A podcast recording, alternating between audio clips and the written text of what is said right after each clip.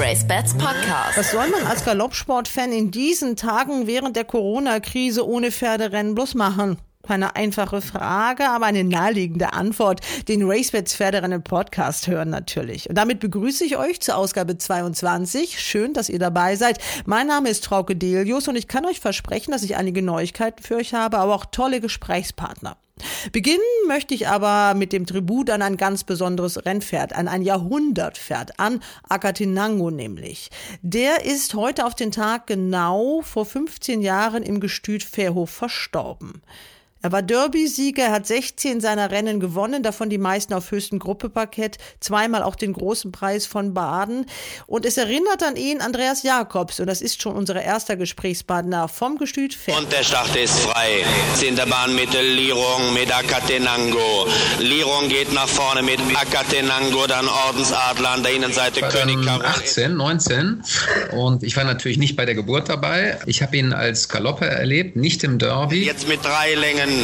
Lirung zwei, drei, vier Längen jetzt vor Acatenango, dann Effi Altes, dahinter ist... Wenn man sich erinnert, er ist ja als zweite Farbe gelaufen für Gestüt Fährhof. Acatenango greift Lirung an. Lirung ist vorne vor Acatenango. Lirung erreicht als erste die Gerade vor Acatenango, dann Pontiac. Lirung und Acatenango geht vorbei. Acatenango und Lirung. Acatenango ist vorne vor Lirung. Jetzt habe da damals Lirung, der dritte war. Acatenango gewinnt. Andreas Tylicki. Acatenango. Pontiac wird Zweiter. Dritter Lirung. Danach habe ich ihn aber gesehen im großen Preis von Baden, den er ja mehrfach gewonnen hat. Und bei seinem vorletzten Mal, als er fünf war, habe ich ihn äh, dann gesehen. Und natürlich war das eine imposante Pferdepersönlichkeit, weil er schon einen sehr eigenen Kopf hatte, weil er recht großrahmig war, weil er ein typisch klassisches Pferd war, ein bisschen länger gezogen in der Hüfte, in, im Rücken. Und weil er auch eine interessante Farbe hatte. Und dadurch war er auffällig. Und äh, das war schon, ja, gute Erinnerung. Und über solche guten Erinnerungen wollen wir natürlich noch mehr hören. Eigentlich hatte ich die Fortsetzung der Serie Berühmte Rennpferde mit Acatenango schon für diese Woche geplant. Aber was soll ich euch sagen, es wäre einfach viel zu lang geworden, weil es über dieses Pferd so wahnsinnig viel zu erzählen gibt. Harald Siemen war mit dabei in unserem Gespräch, der Chefhandicapper mit diesem wunderbaren Archiv. Katrin Nack, die kennt ihr als National Hunt-Expertin, aber sie kann sich auch sehr begeistern für bestimmte deutsche Rennpferde und besonders die vom Gestüt Fährhof. Ein Überraschungsgast ist mit von der Partie gewesen und natürlich hat auch Andreas Jakobs noch viel, viel mehr zu erzählen über dieses Pferd. Andreas Jakobs erzählt uns natürlich auch etwas zur aktuellen Situation im deutschen Rennsport. Er ist ja der passende Mann dafür. Aber wir wollen auch reden über die Sorgen, Ängste und Nöte der Aktiven. Dazu habe ich gleich eine sehr interessante Gesprächspartnerin, Janine Spratter, nämlich sie ist Vorsitzende der Bayerischen Besitzervereinigung, kennt also die Nöte der Besitzer, auch der kleineren. Sie ist zusammen mit John Hillis, dem selbstständigen Trainer in München. Sie reitet dort täglich in der Arbeit mit und ist also ganz nah dran an den Aktiven. Aber zunächst zu dem, was in dieser Woche noch passiert ist. Da gab es am Dienstag eine Jahrespressekonferenz und wie das so ist, fand die via Video statt. Die Journalisten waren per Zoom zugeschaltet. Drei Herren saßen im Souterrain in der Rennbahnstraße hundertvierundfünfzig auf neuer grasgrüner Auslegeware. Das waren der Präsident Doktor Michael Vesper, der Geschäftsführer Jan Pommer und für die Renntechnik Rüdiger Schmanz. Die Zuschauer konnten das Ganze per Facebook sehen und Fragen stellen. Leider wurden diese nicht alle beantwortet. Es soll dazu noch einen Nachschlag geben. Die Fakten, die dabei herausgekommen sind, man hat sich bei einigen Dingen und bei konkreten Ansagen noch etwas zurückgehalten, sind schnell erzählt. Es gibt keine Rennen, wie erhofft, schon im April, sondern frühestens ab Mai.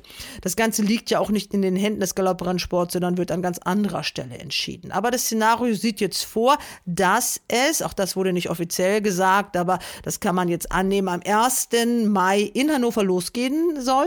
Die Bavarian Classic sollen dann dort gelaufen werden. Weiter geht's am dritten dann in Köln und so weiter. Insgesamt sollen, so wurde es dann auf der Pressekonferenz gesagt, zwanzig bis dreiundzwanzig Renntage im Mai und Juni stattfinden. Auch an den Termin der klassischen Rennen will man offiziell noch nicht rütteln. Also das Derby bleibt auf dem fünften Juli bisher und die Diana dann im August. Aber heute gab es eine Präsidiumssitzung, aus der auch schon einige Neuigkeiten herausgesickert sind. Da wurde bekannt, dass man sich sehr wohl schon um die Verlegung des Derbys konkrete Gedanken macht. Voraussetzung, es klappt nicht mit dem ersten Mai und mit dem Start der Saison, dann soll das Derby am sechzehnten August stattfinden. Wie gesagt, nur dann, wenn es nicht wie geplant am ersten Mai losgehen kann. Dann wird das Derby am sechzehnten August gelaufen. Auch wo wurde noch nicht gesagt, wir gehen und hoffen mal, dass es wirklich auch Hamburg noch sein wird. Auch die Kürzung der Rennpreise wurde jetzt mal wirklich konkret bei Namen genannt. Noch nicht offiziell, aber ich kann es euch hier sagen, so ist es zu hören gewesen. Die Rennpreise sollen um vierzig Prozent gekürzt werden. Immer noch happig. Aber fünfzig Prozent standen sogar mal im Raum. Also man hat das nochmal etwas zurückgenommen. vierzig Prozent Kürzung der Rennpreise, das wird schwierig für die Aktiven. Ich begrüße jetzt in München Janine Spratter. Hallo Frau Spratter. Grüß Gott. Ja, typisch münchnerisch, da freuen wir uns sehr.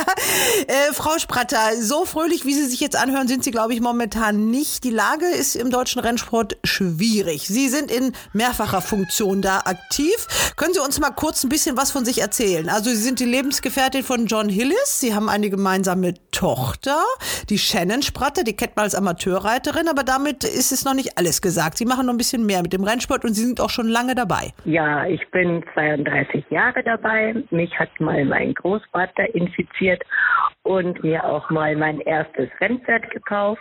Die ganze Familie sind passionierte Rennbahngänger und äh, immer dabei, so gut es geht. Ansonsten reite ich noch jeden Tag beim John Hillis aus und fahre wahnsinnig gerne auf Reisen, quer durch, ja, sagen wir mal Europa, was halt gerade geht und was auch möglich ist, was ich mit meinem Geschäft vereinbaren kann. Ja, tagtäglich im Stall und anschließend in meinem Geschäft.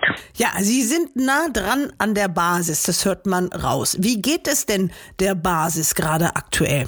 Ja, ein bisschen schwierig, weil äh, alle wollen natürlich wahnsinnig gerne wieder Rennen haben. Alle stehen in den Startlöchern. Aber es sind natürlich viele hin und her gerissen. Dem einen ist es egal, der würde am liebsten sofort losfahren. Ansonsten machen sich natürlich viele Menschen Gedanken, wie wir es denn schaffen, wieder die Rennen zu eröffnen, loszulegen. Dann große Sorgen, dürfen auch alle mitlaufen, was natürlich nicht geht, weil jetzt fallen ja die französischen Rennen weg und alle bleiben mal schön in Deutschland. Ja, wo geht die Reise hin, wenn wir denn irgendwie einen Plan haben und wie wir das alles regeln mit Pferd und Mensch und Übernachtung und Essen. Es gab eine Pressekonferenz, die konnte man bei Facebook sehen, wenn man denn Facebook hat, hat ja auch nicht jeder. Da wurde jetzt verkündet, wir machen Rennen ab Mai oder wir versuchen es. Es weiß ja keiner, ob es überhaupt klappt. Also Geisterrennen ist das Thema. Wir reden über ein Virus, das hoch ansteckend ist. Das alles ist, glaube ich, schwieriger, als man sich das erstmal so denkt. Also Geisterrennen ohne Zuschauer, das alleine hilft ja nicht. Nein, es hängt ja ein riesen Rattenschwanz dran. Denn man muss ja die Starthelfer befragen, ob sie denn willig sind. Man muss auch die Aktiven, das heißt die Angestellten im Stall, man muss also schon gucken, wer dazu bereit ist und alle müssen mitspielen. Auch die Besitzer, ob sie noch genug Geld haben, obwohl sie wahnsinnig gerne laufen möchten, sich also auch die Reisekosten zu finanzieren. Dann, was wir für Möglichkeiten haben, wenn wir denn losfahren. Es muss eine Rennbahn sein, ah, mit einem guten Geläuf bitte, dann mit der nötigen Gastpferdekapazität, anständige Boxen. Wenn Rennen stattfinden, wird das ja schon erstmal eine wirklich große Zahl sein. Jeder will jetzt in der jetzigen Situation laufen, oder? Ja, natürlich. Also Abstand in der Startmaschine ist nicht möglich, denn es wird mit Sicherheit um die Plätze oder um die Pferde, die mitlaufen dürfen, gekämpft. Da bin ich jetzt schon gespannt, wie dann so dieses sogenannte Auslosungsverfahren stattfinden soll. Aber bitte, das ist jetzt mal ein bisschen später drüber nachzudenken. Aber keiner kann nach Frankreich fahren. Somit ist eigentlich ja jetzt der Wunsch erfüllt, dass wir alle in Deutschland bleiben. Lassen Sie uns aber erstmal auch über die Gefahren reden. Keine Zuschauer, das ist klar. Jetzt wird gesagt, okay, so wenig Menschen wie möglich auf dieser Rennbahn. Da wurde eine Zahl von achtzig genannt. Die erscheint ja etwas spekulativ, wenn man ein bisschen näher drüber nachdenkt, ob das alles so durchsetzbar ist. Aber auch achtzig Menschen und ich sag mal vierzehn Pferde vielleicht in einem Rennen mit vierzehn Jockeys obendrauf, mit vierzehn Reitern. Auch da gibt es viele Situationen, die nicht so einfach laufen werden. Pferde sind ja keine Autos, die man einfach so steuern kann, wie man das möchte. Nein, das sehe ich auch schwierig. Gut, die Verantwortung, das Wort lassen wir am besten weg. Es wird schwierig, denn sollte zum Beispiel Matsche-Renntag sein und die Jockeys, wie man so schön sagt, fressen die Herde. Nicht nur die Pferde, sondern auch die Jockeys. Und man muss es ausspucken, dass man Luft kriegt. Ich weiß nicht, ob das alles so realisierbar ist. Wir sagen, ja gut, das haben wir jeden Tag, kein Problem. Aber ob dann die Außenwelt, die uns vielleicht im Internet sieht, genauso denkt wie wir, das wird eine schwierige Geschichte. Man muss das Szenario auch so sehen, die Pferde müssen geführt werden. Aber so ein Pferd, wie gesagt, das geht nicht immer geradeaus. Das steigt dann auch mal, da gibt es auch mal problematische Situationen. Also das ist nicht einfach so planbar am Reißbrett sowas. Nein, nein, weil automatisch natürlich auch jeder von uns, wenn irgendeiner ein Problem hat oder, boah, tja, ich glaube, da setzt der Verstand aus. Natürlich hilft man und greift hin. Dazu steckt viel zu viel Routine, Herzblut und Automatismus drin. Keiner würde den anderen im Stich lassen. Also die Geschichte mit dem Abstand könnte schon mal vergessen werden. Sicherlich die schwierigste Situation wird auch erstmal so auch an der Startmaschine sein. Denn da kommt man sich nah und es ist auch nicht realistisch, dass man sagt, man lässt dann jede zweite Box einfach mal leer. Das haben wir ja schon gesagt. Also die Starterfelder werden voll sein, jeder will unbedingt starten, dann ist der Abstand ja vielleicht fünfzig Zentimeter zum Nebenmann und dann sind die Starthelfer ja auch noch da. Ja, und die Starthelfer müssen sich schon mal die Hand geben, damit wir so einen dicken Popo da reinkriegen in die Startmaschine. Auch das Pferd benimmt sich manchmal wie der Mensch etwas stur, also Körperkontakt absolut nicht zu vermeiden. Auch wenn ein Pferd anschließend irgendwie was haben sollte, was man ja nicht ausschließen kann. Wenn einer schreit, du gib mir Rebanol oder reich mir mein Tape rüber, ist auch ganz klar, dass wir unsere Freunde oder Menschen nicht im Stich lassen, sondern natürlich Natürlich gehe ich dahin, muss ich ganz ehrlich sagen. Auch dieser normale Umgang miteinander, der auf der Rennbahn üblich ist. Also wenn die das erste Mal da erscheinen, dann wird man sich ja begrüßen wollen, dann redet man miteinander. Sie haben auch schon wirklich in dem Vorgespräch gesagt, am besten nimmt man denen auch die Handys weg, weil natürlich jeder dann auch, mach mal mal ein Foto von meinem Pferd und so weiter. Das alles muss ja unterbleiben. Wird man da wirklich an die Hand genommen? Haben Sie Kontakt zum Verband so in Ihrem Rennstall? Ist da ganz klar, was da gemacht werden darf und was nicht? Also bei uns herrscht zurzeit Handyverbot, weil ich finde, es muss nicht nach alles nach draußen getragen werden. Man macht es mit Sicherheit auch unbewusst. Und ich finde, an so einem Renntag müsste man in meinen Augen, das ist aber meine persönliche Meinung, müsste man natürlich ein Handyverbot erteilen. Man müsste unbedingt mit den Trainern sprechen. Es muss eine intensive Kommunikation stattfinden. Die Trainer müssen das Personal, was sie dann schicken, briefen. Sie müssen ihnen erklären, warum, wieso. Ich finde, wenn wir sowas machen, dann lehnen wir uns natürlich aus dem Fenster, könnte aber vielleicht auch unser Startschuss sein. Man muss den Leuten erklären, warum man das nicht möchte, denn es landen sonst irgendwelche Fotos drin, weil die sich jetzt alle Monate natürlich nicht gesehen haben. Ich verstehe das. Ich denke, mir geht es genauso. Man freut sich riesig. Normalerweise treffen wir uns in Deutschland, egal wo, oder in Frankreich, egal wo. Und es ist ein lustiges Wiedersehen. Man muss sich wirklich selber zupfen und vor allem, man muss es den Leuten erklären. Das muss ganz dringend generell gemacht werden. Da sind alle gefragt. Ja, jetzt heißt es ja, auch in der Pressemitteilung, die man lesen konnte, das wurde ja auch, wie gesagt, in dieser Pressekonferenz so gesagt, dass man, um die Wege gerecht zu verteilen, an mehreren Standorten Rennen veranstalten möchte. Jetzt fragt man sich wirklich, ist das so sinnvoll? Denn es ist ja noch viel mehr zu bedenken. Es gibt keine Restaurants. Wenn Sie anreisen aus München, das sind oft weite Wege, ja, wo übernachtet man? Wie soll das alles funktionieren? Macht es dann Sinn, wirklich mehrere Rennbahnen aufzuschließen? Sind ja auch immer Aufschließungskosten. Das kostet ja jede Rennbahn einmal aufzuschließen, kostet Geld. Was man natürlich durch Zuschauer jetzt gar nicht einnehmen kann. Ist das sinnvoll, wirklich zu sagen, wir machen das an mehreren mehreren Standorten. Wie finden Sie die Idee? Ja, also ich würde mir wünschen, A, einen Standort, der, ja eigentlich am liebsten einen Standort, denn ich möchte nicht unbedingt in die Hochburg Köln fahren, ohne jemanden hier zu nahe zu treten. Ja, super wäre zum Beispiel, könnte ich mir vorstellen, Hannover, das hat ein tolles Geläuf. Jetzt sind genügend Gästeboxen, weil das ist ganz, ganz wichtig. Und es sind anständige Gästeboxen, das finde ich auch sehr wichtig. Und ich meine, die Aktiven oder auch ich, ich bin ja zu allen Schandtaten bereit. Ich meine, zur Not schlafen wir im Pferdtransporter. Aber cool wäre natürlich, wenn wir eine Möglichkeit hätten, muss nicht luxuriös sein, aber schön wäre es, wenn vor Ort irgendwo ein Hotel wäre, wo man uns unterbringen könnte. Ja, da kann der Präsident von Hannover natürlich sicherlich hilfreich sein. Da gibt es ein wunderschönes Hotel, ganz schön am Maschsee gelegen zum Beispiel. Da kennen sich ja die Rennsportleute auch aus. Da gibt es ja öfter mal Veranstaltungen. Also das wäre ja schon mal denkbar. Es ist ja auch wichtig, dass der Verein erstmal überhaupt sagt, okay, wir sind bereit, das zu machen. Also Hannover scheint da auf dem Weg zu sein. Andere Rennvereine sind das eher weniger. Also von Ihrem Rennverein in München hat man gehört, nee, im Moment ist uns das alles so risikoreich. Auch Köln weiß man nicht so genau. Düsseldorf hat signalisiert, okay, wir können auch darüber nachdenken. Aber warum dann das Risiko noch streuen, mag man sich ja auch sagen. Warum nicht auf einer Rennbahn und das so einrichten, dass man sagt, okay, alle Sicherheitsmaßnahmen, die wir uns denken können, die richten wir da so ein. Das macht ja erstmal Sinn, oder? Ja, auf alle Fälle. Also ich respektiere jedermanns Meinung, denn es ist ja persönliche Entscheidung, ob man dieses Risiko auf sich nimmt oder nicht. Und immer der, der vor Ort die höchste Position hat, an dem wird es natürlich, wenn was schief geht, abgewälzt. Das muss man einfach respektieren.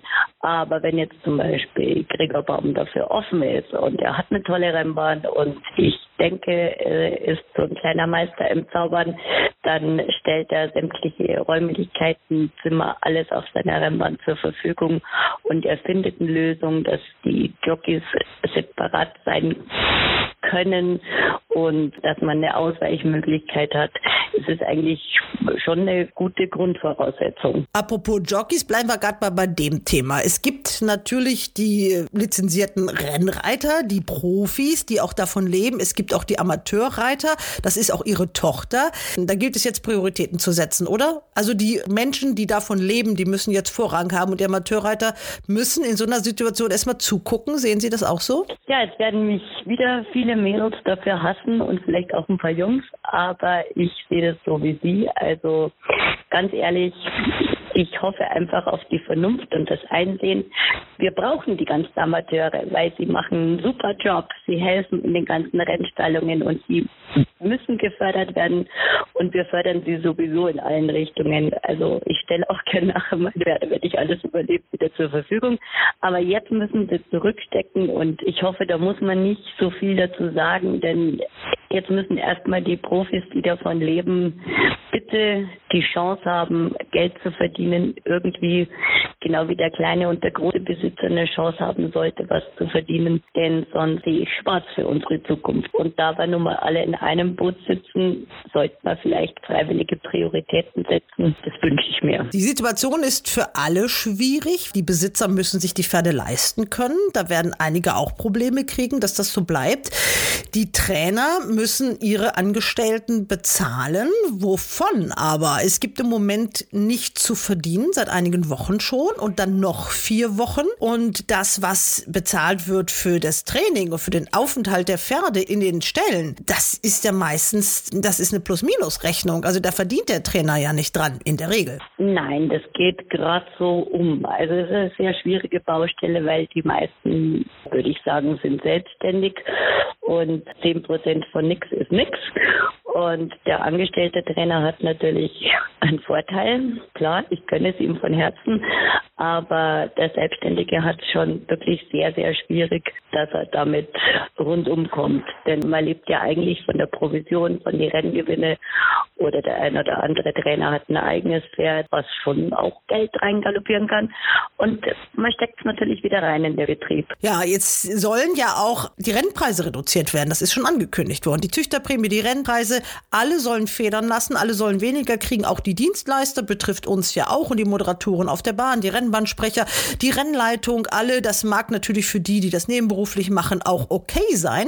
Aber für die, die davon leben und die Trainer, die ja jetzt auch schon wochenlang äh, auf Geldeinnahmen verzichten und, und die Jockeys, geht's ja wirklich ans Eingemachte. Da geht's um die Existenz, um die nackte Existenz jetzt. Ja, es geht um die nackte Existenz, weil vorher konnte man ja auch nach Frankreich fahren, man konnte im Winter durchfahren, alles wurde so eingestellt. Man konnte schon oder man hätte Geld verdienen können. Jetzt wird's schwierig. Und für viele kleine Besitzer wird es natürlich auch schwierig. Ich meine, die freuen sich, wenn sie, egal welche Summe verdienen, nur die Frage ist, wie lange kann er sein Pferd noch bezahlen? Weil die Besitzer kommen ja auch aus den verschiedensten Berufsgruppen, sei es Gastronomie, Hotel, whatever. Die sind alle geschlossen und die hat natürlich einen Einbruch von absolut auf Null. Sie selber haben das ja auch am eigenen Leib erfahren. Sie haben eine Boutique, die natürlich als allererstes auch geschlossen wurde. Das heißt, da kommen auch keine Einnahmen mehr. Also Sie wissen, was das heißt. Richtig, wir haben am siebzehnten den letzten Tag offen gehabt und jetzt ist normalerweise die Hauptzeit. Alle waren in Schwung, auf gute Laune. Man konnte irre viel witzige Sachen verkaufen. Die Menschen waren gut drauf und dann hast du von heute auf morgen null Komma null Einnahmen. Natürlich auch selbstständig, klar. Da hatte auch zwei nette Mitarbeiter, musste ich leider entlassen. Waren nur Teilzeitkräfte, aber ist traurig. Vor allem, wenn man richtig gute Leute hat, ist es wirklich traurig, wenn man sich davon trennen muss. Und ähm, tja, schwierige Konstellation, wie das mit dem Pferd dann ausschaut, wie lange, dass man das aussitzen kann. Und man hofft natürlich, dass es bald aufgeht, dass einer von den Vierbeinern so ein Kerlchen Gas gibt und wieder ein paar Euro reingaloppiert. Aber wenn wir dann nur tausend Euro für den Sieg kriegen, die Geschichte, man kriegt nur Reisekosten bis, ich glaube, tausendzweihundert, ich weiß es jetzt gar nicht ganz genau, dann müsste man das irgendwie alles komplett verändern. Dann kriegst du drei oder vier Kilo für so einen Sieg für tausend Euro. Also da müsste sich meines Erachtens die Herren der Handicapper auch was einfallen lassen. Ja, wie die Rennpreise aussehen, da ist noch keine offizielle Zahl genannt, aber es gab Gedankenspiele, von denen ich gehört habe, die Rennpreise um fünfzig Prozent zu reduzieren. Dann braucht man ja in einigen Rennen gar nicht mehr anzutreten, oder? Dann sind wir ja genauso schlecht dran wie die armen Traber. Ich brauche ja nicht für, um tausend Euro zu gewinnen, fahre ich tausendzweihundert Kilometer, bin vierundzwanzig Stunden locker mehr unterwegs, bis man, das geht nicht und das kann man nicht aussitzen. Die Leute können dann auch nicht die horrenden Reisekosten zahlen. Also man müsste schon irgendeine andere Umverteilung stattfinden lassen.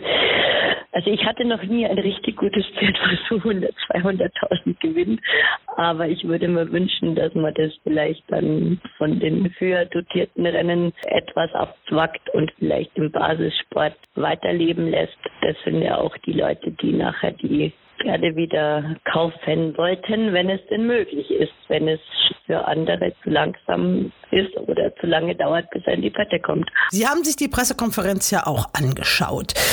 Ist das, was Sie da gehört haben, etwas, was Sie etwas positiver stimmt? Fühlen Sie sich da aufgehoben oder haben Sie da auch was vermisst? Oh ja, ich habe sehr viel vermisst. Ich habe richtig Emotionen vermisst, äh, muss ich gestehen. Und ich habe auch ein paar Gesichter vermisst. Ich hätte mir gewünscht, dass man vielleicht Herrn Ostermann sieht oder Gregor Baum sieht oder ja, Herzblut da drin ist, was unser Leben widerspiegelt, unsere Passion, warum wir bei Wind und Wetter Tag und Nacht hackeln, ja, arbeiten. Das fand ich ein bisschen trostlos, muss ich ganz ehrlich sagen. Kriegen Sie konkrete Hilfe vom Verband? Nicht, dass ich wüsste. Sie meinen vom Deutschen Galopp? Ja.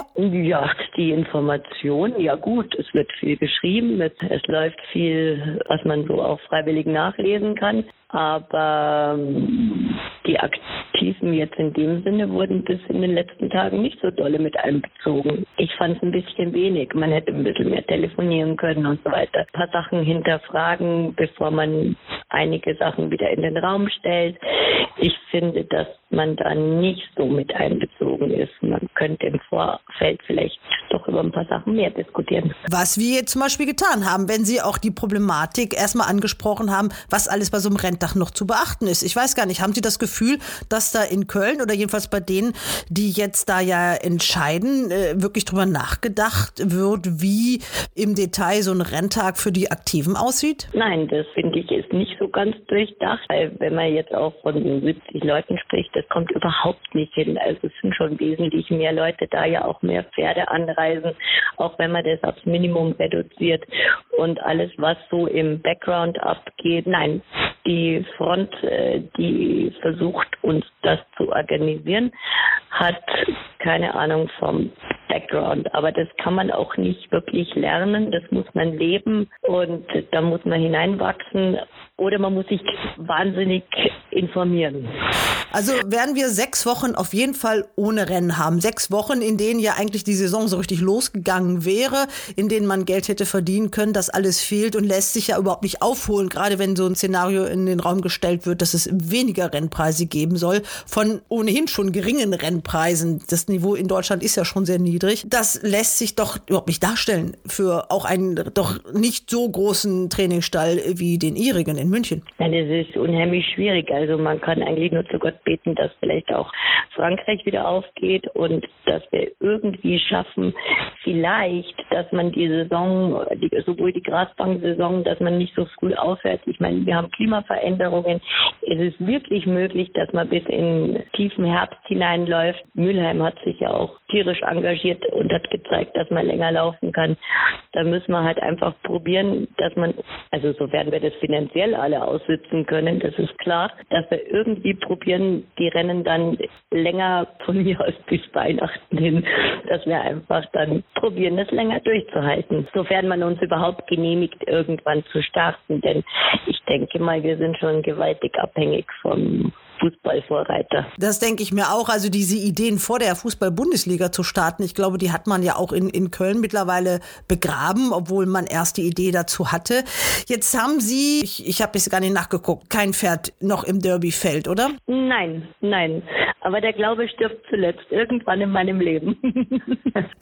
Jetzt gibt es natürlich ganz unterschiedliche Interessen. Also es gibt die Trainer, die im Basissport unterwegs sind und es gibt die natürlich, die in den großen klassischen Rennen laufen sollen. Es gibt die Stimmen, die sagen, die züchterisch relevanten Rennen haben jetzt erstmal Vorrang. Also wir haben da zum Beispiel Gebhard Apelt gehört vom Geschützschländer. Der hat gesagt, Basissport, alles schön, alles wichtig, aber erstmal geht es darum, die Rennen zu veranstalten, die zu den großen klassischen Rennen führen. Was sagen Sie denn dazu? Ja, da bin ich überhaupt nicht der Meinung, weil das hat mich immer schon geärgert, dass sich immer alles um die Großen dreht und die Kleinen auf der Strecke bleiben. Sei es vom Rennpreis, früher gab es viertausendfünfhundert Mark für einen Ausgleichsvier. Man konnte sich richtig lustigen Pferd leisten und ja, also ich würde den Großen mal gut Geld abzwacken, denn in so einer Situation, in der wir uns gerade befinden, die hatten wir noch nie, kann ich mir nicht vorstellen, dass irgendwo die Preise vorgeschrieben sind, dass man die unbedingt ausbezahlen muss. Also Sie meinen die Rennpreise für die Grupperennen zum Beispiel? Die Rennpreise für die Grupperennen. Da würde mich interessieren, wenn wir schon kein Geld nicht haben, wo dann diese immensen Summen herkommen, die man dann letztendlich ausbezahlt. Ja, es gibt ja auch Fragen, die bei dieser Pressekonferenz nicht beantwortet äh, worden sind. Zum Beispiel, was ist mit den Racebets-Millionen? Wie viel sind noch da? Und äh, ganz klar wurde nur gesagt, auf die Frage, ob man von diesem Geld dann noch was übrig habe, um da jetzt in dieser Krise Geld zu investieren und in die Hand zu nehmen. Und da wurde ganz eindeutig gesagt, nein, das ist nicht geplant. Wo soll denn Hilfe für Sie herkommen? Haben Sie irgendeine Idee? Nein, nein, ich finde es sehr untransparent. Man könnte uns ja schon mal eine Zahl nennen, wo die Gelder entweder festgelegt sind oder investiert sind und wenn in welcher Prozentzahl die Gelder irgendwo verarbeitet wurden. Es wäre für alle interessant. Also das weiß ich, dass das irrsinnig viele Menschen interessiert. Und mich würde dann zweitens interessieren, wenn nicht aus diesem großen Topf, wo kommt denn das Geld her?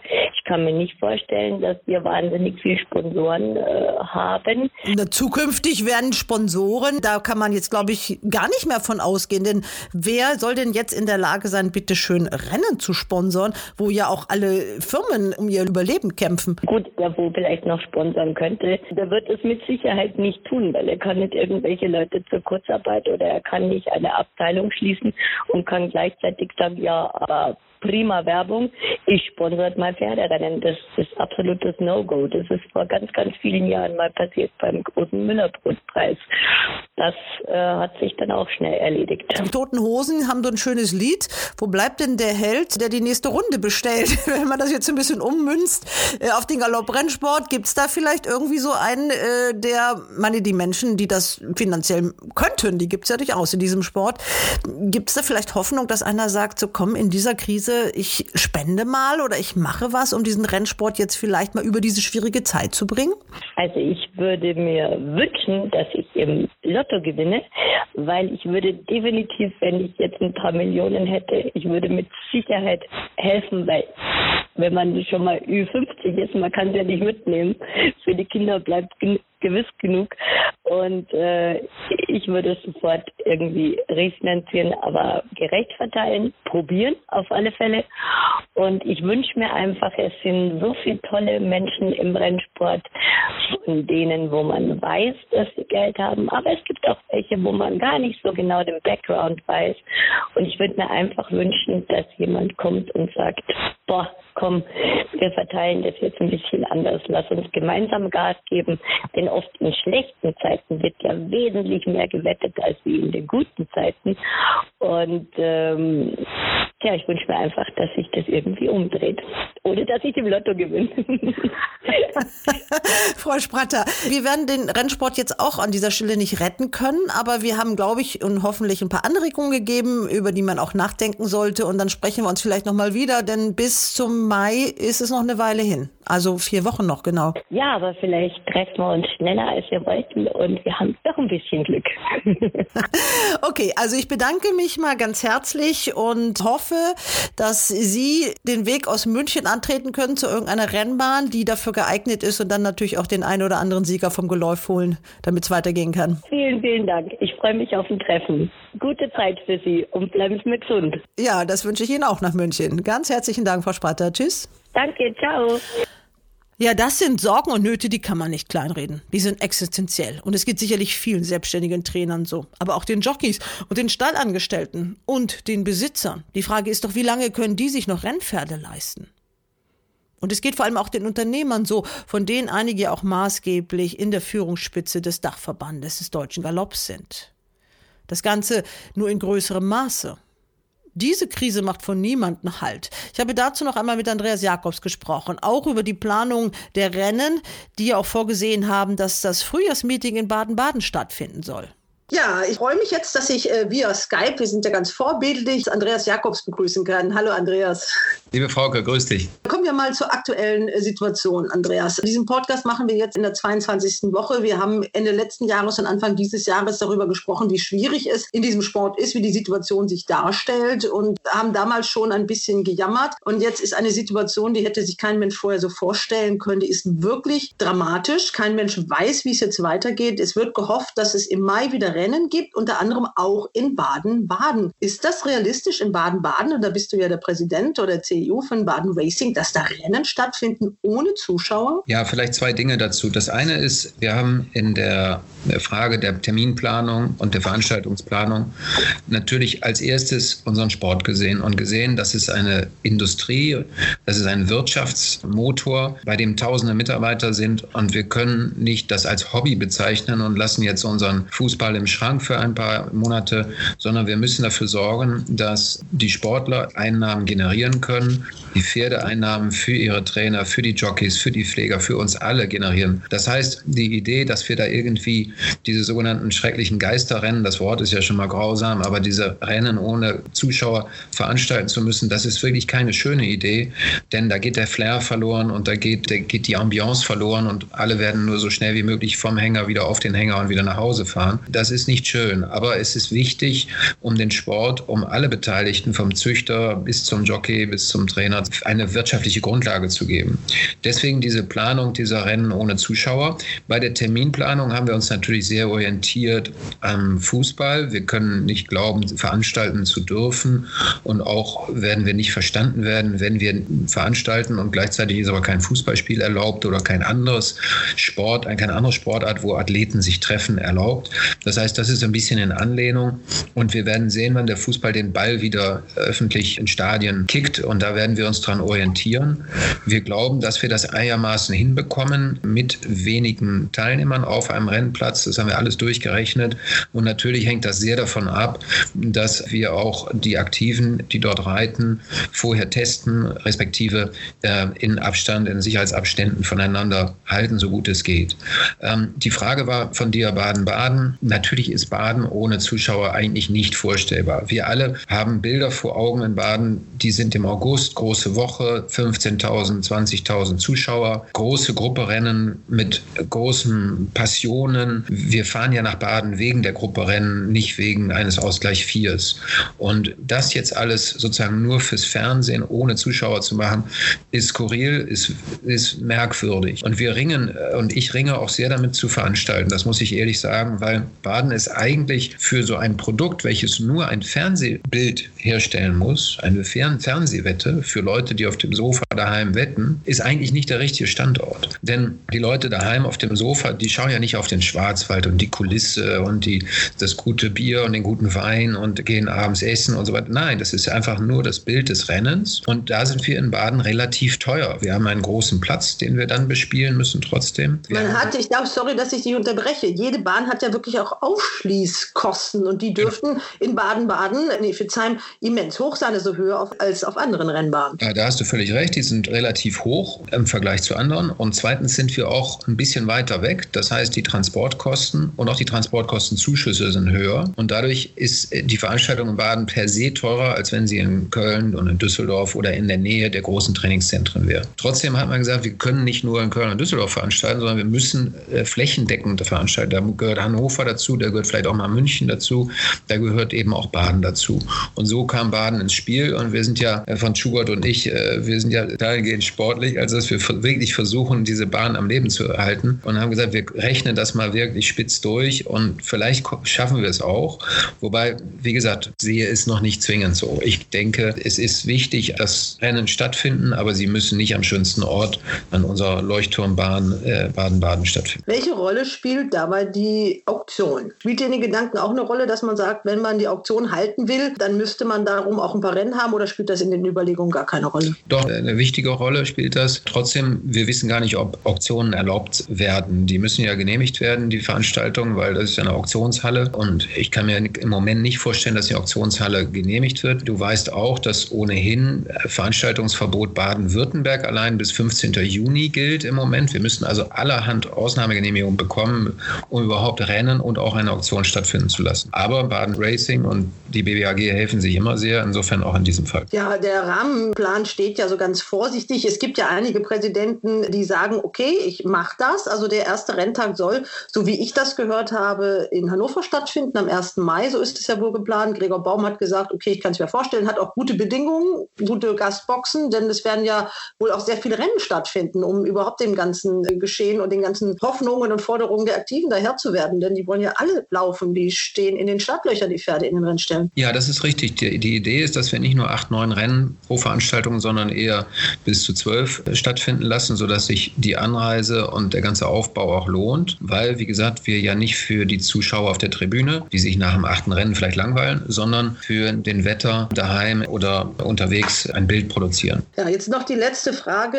Es sollen alle Kürzungen hinnehmen. Es gibt ja schon die Kurzarbeit äh, beim Dachverband, bei Deutscher Galopp. Es gibt einige, die auch nur fünfzig Prozent kriegen. Jetzt sollen auch die Gewinnpreise gekürzt werden. Aber die Besitzer, auch die Trainer und die Jockeys, die haben ja jetzt schon seit Wochen nicht verdient, werden dann insgesamt über sechs Wochen nichts verdient haben. Und wenn die dann auch noch auf Prozente eines ohnehin geringen Rennpreisniveaus verzichten sollen, wie kann das gehen? Wie soll das gehen? Ja, die Frage ist, wie soll es gehen, wenn wir gar nicht veranstalten?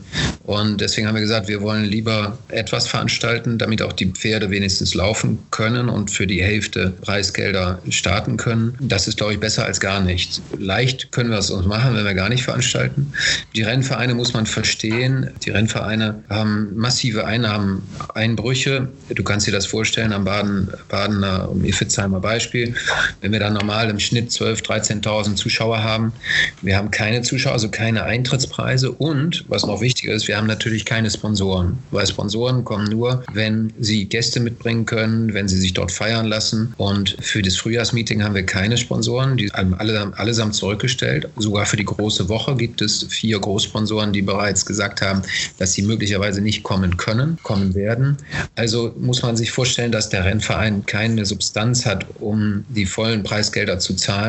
Und die Pattern-Committees und die internationalen Committees haben diesem auch zugestimmt. Die lassen uns sehr freie Hand, die freuen sich, wenn überhaupt veranstaltet wird. Ja, aber wenn man die Gruppe Rennwett veranstalten will, dann stellt sich trotzdem nochmal die Frage nach der Finanzierung. Ja, Grupperennen sind im Prinzip eigentlich nicht finanzierbar. Ich glaube auch, dass Grupperennen an Geisterrenntagen nur ein paar Wochen finanzierbar sind. Wir müssen also sehen, dass wir wieder zu dem normalen Betrieb kommen. Und zwar wahrscheinlich im Juni, Juli, oder Juli, August. Wenn wir das nicht schaffen, habe ich große Bedenken, dass die Saison so weiter stattfinden kann mit Geisterrennen. Das, das glaube ich nicht, dass wir das schaffen. Und das glaube ich ganz besonders nicht bei den Grupperennen. Wir haben kein Problem mit den Rennen, die, wo die Nennungen über lange Nennungsschlüsse wie Derby und Jana schon reingekommen sind und großen Teil des Rennpreises ausmachen. Aber wenn man die klassischen Gruppe eins Rennen für über zweitausendvierhundert Meter anschaut, die Serie Köln, Düsseldorf, Baden, München, Berlin, dann habe ich da große Bedenken, dass wir das schaffen, selbst wenn nur fünfundfünfzig oder fünfzig Prozent der Rennpreise ausgeschüttet werden. Ja, also jetzt optimistische Stimmung zu verbreiten, ist ja unglaublich schwer. Aber ich habe jetzt gleich ein Interview mit Janine Spratter. Die ist von der Basis, muss man sagen. Also die Lebensgefährtin eines eher kleinen Trainers aus München, von John Hillis, die arbeitet auch aktiv da am Stall mit. Die ist ganz nah dran am Stallpersonal bei den Jockeys. Die transportiert die Pferde auch.